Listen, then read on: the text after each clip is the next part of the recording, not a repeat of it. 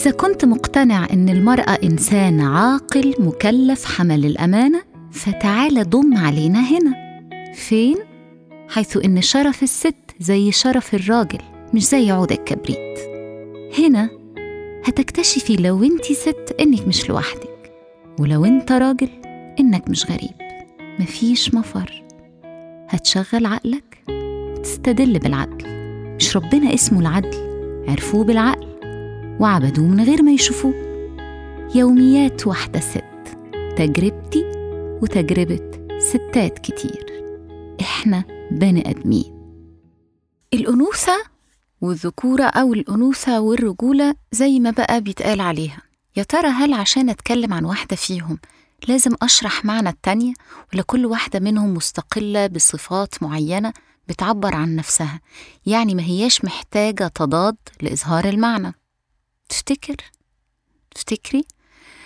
الموضوع ده اتطلب مني من مدة أكتر من مرة وحاولت أجيله كتير أو أهرب من مناقشته كنت شايفة إن في موضوعات أكتر أهمية لكن مرة اتسألت عن معنى الأنوثة فلما جاوبت من وجهة نظري رد عليا واحد قال لي الله أمال معنى الرجولة إيه وكأنهم نقيضين أو متضادين لكن هل ده يفيد؟ أظن مناقشة كل المفاهيم تفيد فما بالك في نوعنا بقى إحنا البشر يا ذكور يا إناث. وهنا لما أقول ذكور أقصد المعنى الجندري أو معنى النوع المتعادل. ما أقصدش الرجالة الخايبة لأنك بقيت لما تقفش واحد عامل تصرف وضيع من بني جنسه كلهم يتبرأوا منه فورا ويقول لك لا لا لا لا ده ذكر. بس ما تقوليش راجل. أنا هنا لما أقول ذكر أقصد راجل ولما أقول راجل أقصد ذكر. مفيش كلمة فيهم تحمل معنى تفضيلي عن التانية.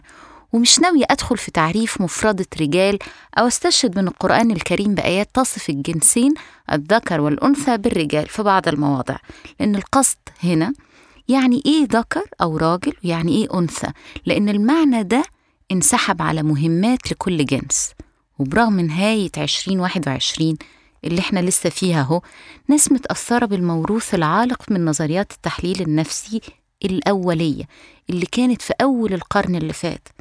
عشان كده أنا شفته موضوع مهم. لو سايقة العربية أو سايق أو بتنظفي بتطبخ بتشتغل أي أشغال يدوية وأنت بتسمعني فأنت تمام. لو فاضيين بقى اعملوا قهوة أو شاي ودوروا عليا بنفس الاسم رشا الشامي على فيسبوك أو تويتر إنستجرام هتلاقوا البودكاست موجود على Apple Podcasts Google Podcasts وعلى موقع الميزان. في مقال منشور بالإنجليزي طرح محرره سؤال واحد على مؤثرات أو ال influencer وقال لهم كلهم نفس الحاجة بتشوفي أو بتحققي أنوثتك إزاي؟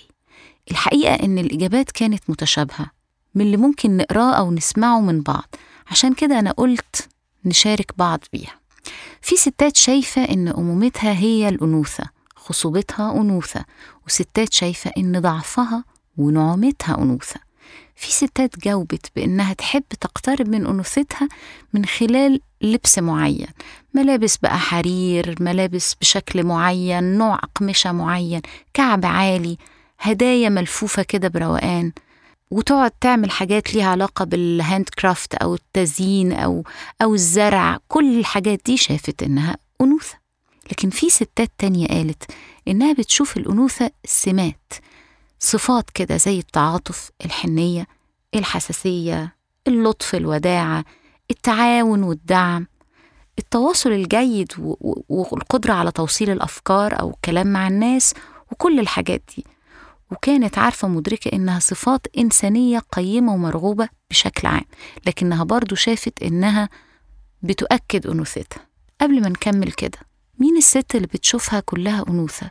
وإيه الصفات اللي بتخليك تستشعر أنوثة الست اللي تعرفها.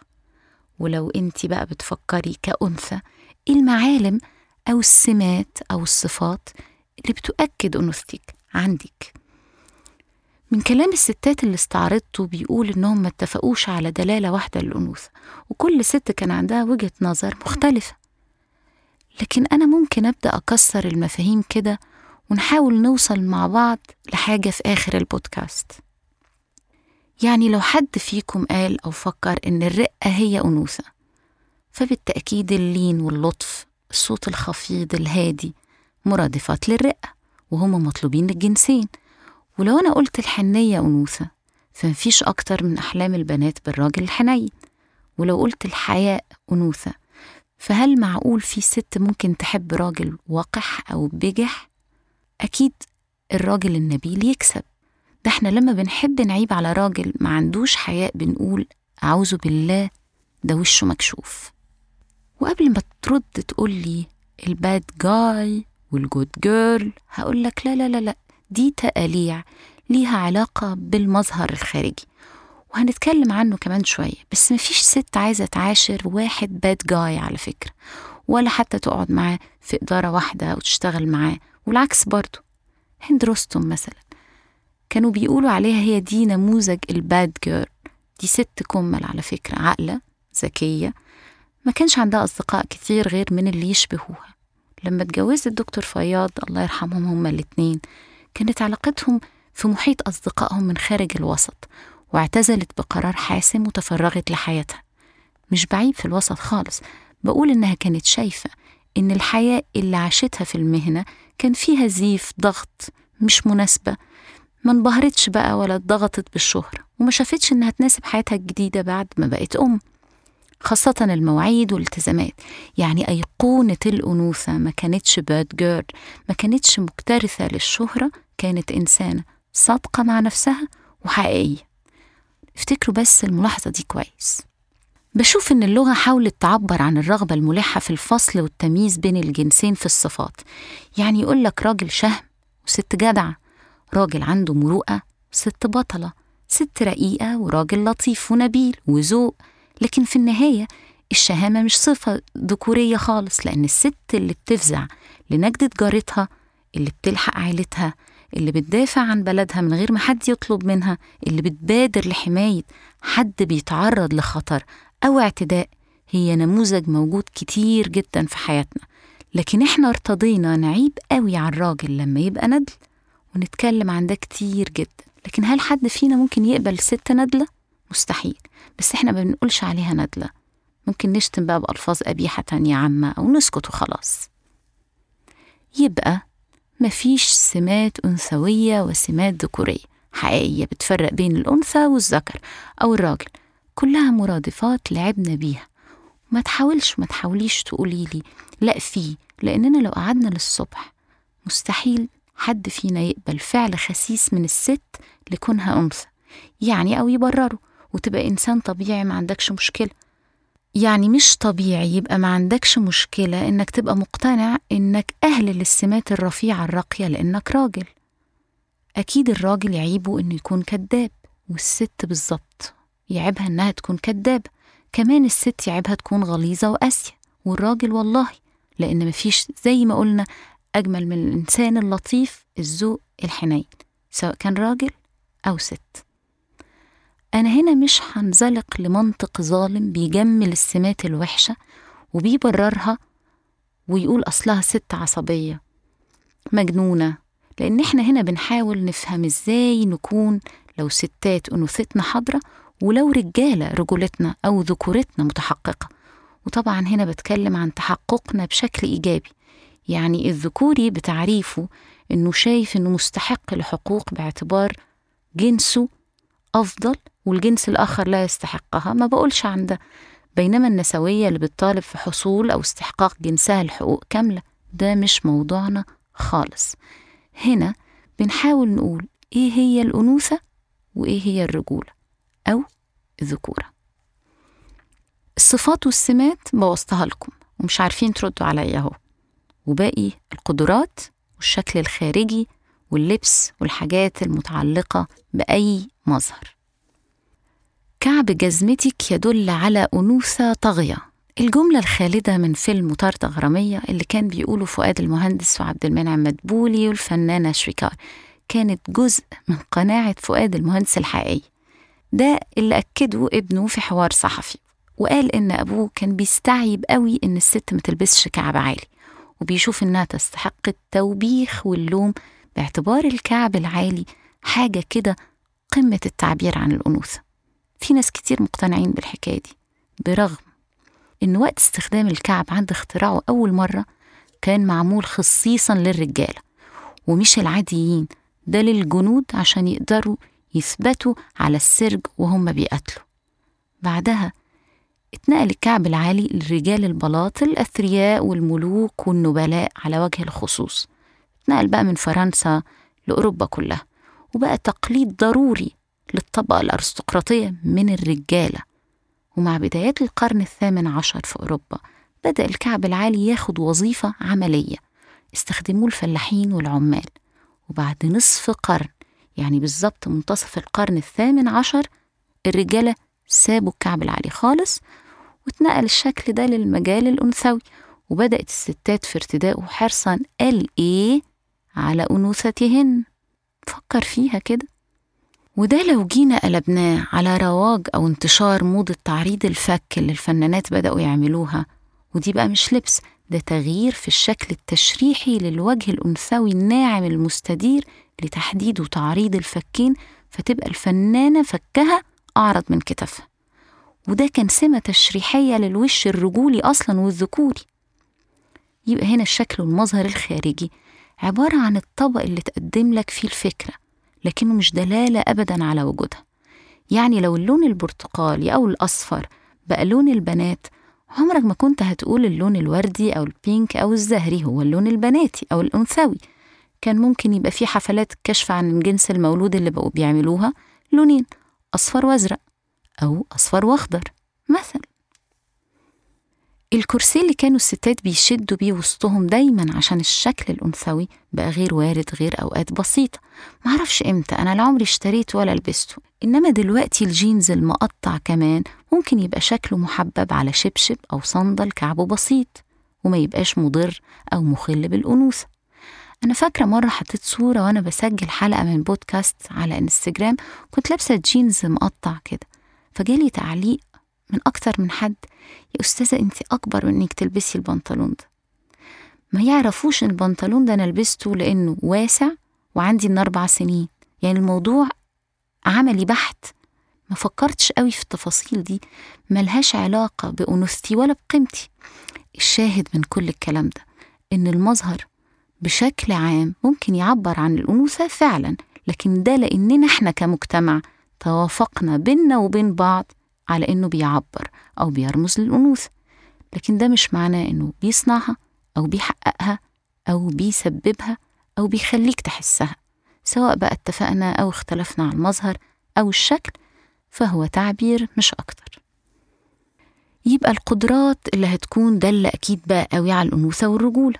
في اعتقاد صادم عند كتير من الستات والبنات بأن ضعفها أنوثة. وتقصد هنا الضعف النفسي والإنساني وبعيدا عن سذاجة المعنى ده لأني لا أظن إن اللي بيسمعوني على هذا القدر من السطحية. لكن زمان قبل الحرب العالمية الأولى كان ده المفهوم الواضح والثابت. الست كائن سفيف كده ضعيف ما ينفعش في الشغل. ليه؟ لأنه مش ملتزم. ما يتحملش الصدمات ولا التضييق ولا يقدر على الإنتاج ولا ساعات العمل. لغاية ما الحرب العالمية الأولى قامت. ومع تجنيد الرجالة واضطرار الست إنها هي اللي تطلع للشغل. سبحان الله. اكتشف العالم فجأة إن المرأة عندها قدرة على التحمل والمسؤولية والإنتاج وإنها لا تقل عن الرجل في القدرات العقلية والنفسية. وعجزت بقى نظريات التحليل النفسي وقتها عن تفسير قدرات المرأة وهوب انحازوا بسرعة للفرق البيولوجي وركزوا عليه اللي هو فرق يفيد النوع والوظيفة لكن ما بيخليش جنس غير جنس تاني أو قادر على قيادة أو إنتاج. ولأن ده مش موضوعنا. إحنا برضو لسه في رحلة البحث عن ماهية الأنوثة ومعناها وماهية الرجولة ومعناها. واللي تبدو كده رحلة صعبة اضطريت فيها إني أبدأ بالاستبعاد. استبعدت السمات الوصفية لسلوك معين أو اتخاذ قيم معينة بعدين الملابس المتغيرة والشكل الجسم اللي كان وارد فيه كيرفات مثلا دلوقتي حل محله العضلات عند الجنسين لغاية القدرات النفسية والعقلية. الله! أمال إيه يعني مفيش معنى؟ إيه اللي يخلي إنسان بيحس إنه ست معينة أنثوية أكتر من غيرها؟ الله!